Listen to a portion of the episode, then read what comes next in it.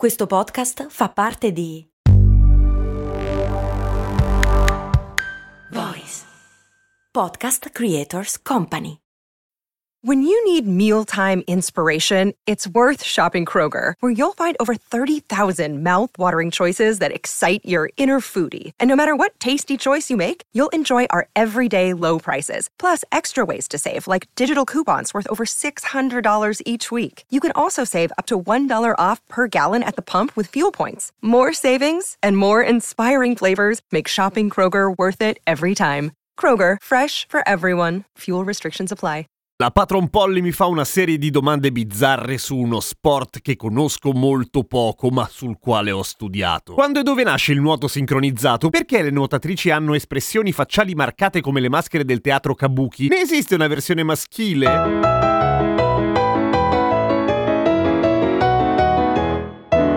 Ciao, sono Giampiero Kesten e questa è Cose Molto Umane, il podcast che risponde ai dubbi che non sapevi di avere e anche a quelli che sapevi di avere ovviamente, tipo quello del nuoto sincronizzato, perché un po' ce l'avevi. Ho scoperto un sacco di cose interessanti, ma per quanto riguarda la nascita del nuoto sincronizzato, pare che i primi club, le prime palestre di nuoto sincronizzato datino intorno al 1891 a Berlino, ma l'australiana Annette Kellerman nel 1907 rese famosa una roba che assomigliava abbastanza al nuoto sincronizzato sincronizzato se non fosse che, beh, era da sola, ma era sincronizzata con se stessa. Si chiamava Water Ballet oppure Ornamental Swimming. Fu da lì che prese piede e iniziò a diffondersi sempre di più e nacquero poi le squadre finché arrivò a un certo punto alle Olimpiadi nel 1960. Ma queste non sono le cose più interessanti. Le cose più interessanti sono, ad esempio, come cazzo fanno le ballerine? E sì, sono solamente donne, almeno a livello olimpico. Ecco, dicevo, come fanno le ballerine a sentire la musica sott'acqua? Beh, in realtà è facile ci sono delle casse sott'acqua per cui sentono il punch punch che devono sentire, altrimenti si incasinerebbe, sarebbe nuoto non sincronizzato e non prenderebbero neanche un punto, perché la questione dei punti è molto molto rigida. Per esempio, non possono mai toccare il fondo della piscina, anche quando saltano fuori dal pelo dell'acqua tipo delfini ubriachi, in realtà è solo con la spinta delle gambe nell'acqua. Paura. Ma a proposito del trucco marcato, sì, c'entra con la teatralità, nel senso che esattamente come nel balletto c'è molto di teatrale e lo sguardo è sempre fisso sulla giuria. Lo sguardo e il sorriso, qualunque cosa accada, devono sorridere, sempre, dall'inizio alla fine. Anche coi pensieri tristi. Quindi il fatto che le espressioni siano molto molto evidenti è fondamentale e vanno sottolineate con un bordello di trucco che, come è facile intuire, deve essere maledettamente waterproof, molto molto waterproof. Quindi non solamente si usa un trucco apposta, ma sopra il trucco si mette la versione make-up del flatting che si usa sui mobili, nel senso che non è tossica, non così tanto se non altra, non lo so, ma sigilla e rende resistente all'acqua il trucco. In caso di emergenza, dicono alcune atlete, si può usare il burro cacao. Bello deve essere spalmarsi in faccia al burro cacao. E sui capelli invece nulla, tanto sono in acqua e invece no. Anche sui capelli si usa una roba che li tenga fissi e che li renda brillanti. Gelatina animale, gelatina alimentare, quella che si usa per le caramelle gommose. Vi ricordate che schifo le caramelle gommose? Vi ricordate di cosa sono fatte le caramelle gommose? Ve l'ho raccontato nella puntata 585, vi metto il link in descrizione. Sempre per la questione dell'espressività non possono usare ovviamente gli occhialini da piscina perché toglierebbero tutto il pathos della recitazione. Allo stesso tempo però non possono nemmeno chiudere gli occhi sott'acqua, altrimenti si perdono di vista ed è un cazzo di casino. Torniamo alla questione del fatto che il nuoto sincronizzato deve essere sincronizzato. Quindi niente, puppa, devi stare con gli occhi aperti sott'acqua. L'unica cosa che possono usare e devono usare in realtà è la pinzetta per il naso, dal momento che sono spesso a testa in giù e non possono certo chiudersi il naso con le dita, rischierebbero di...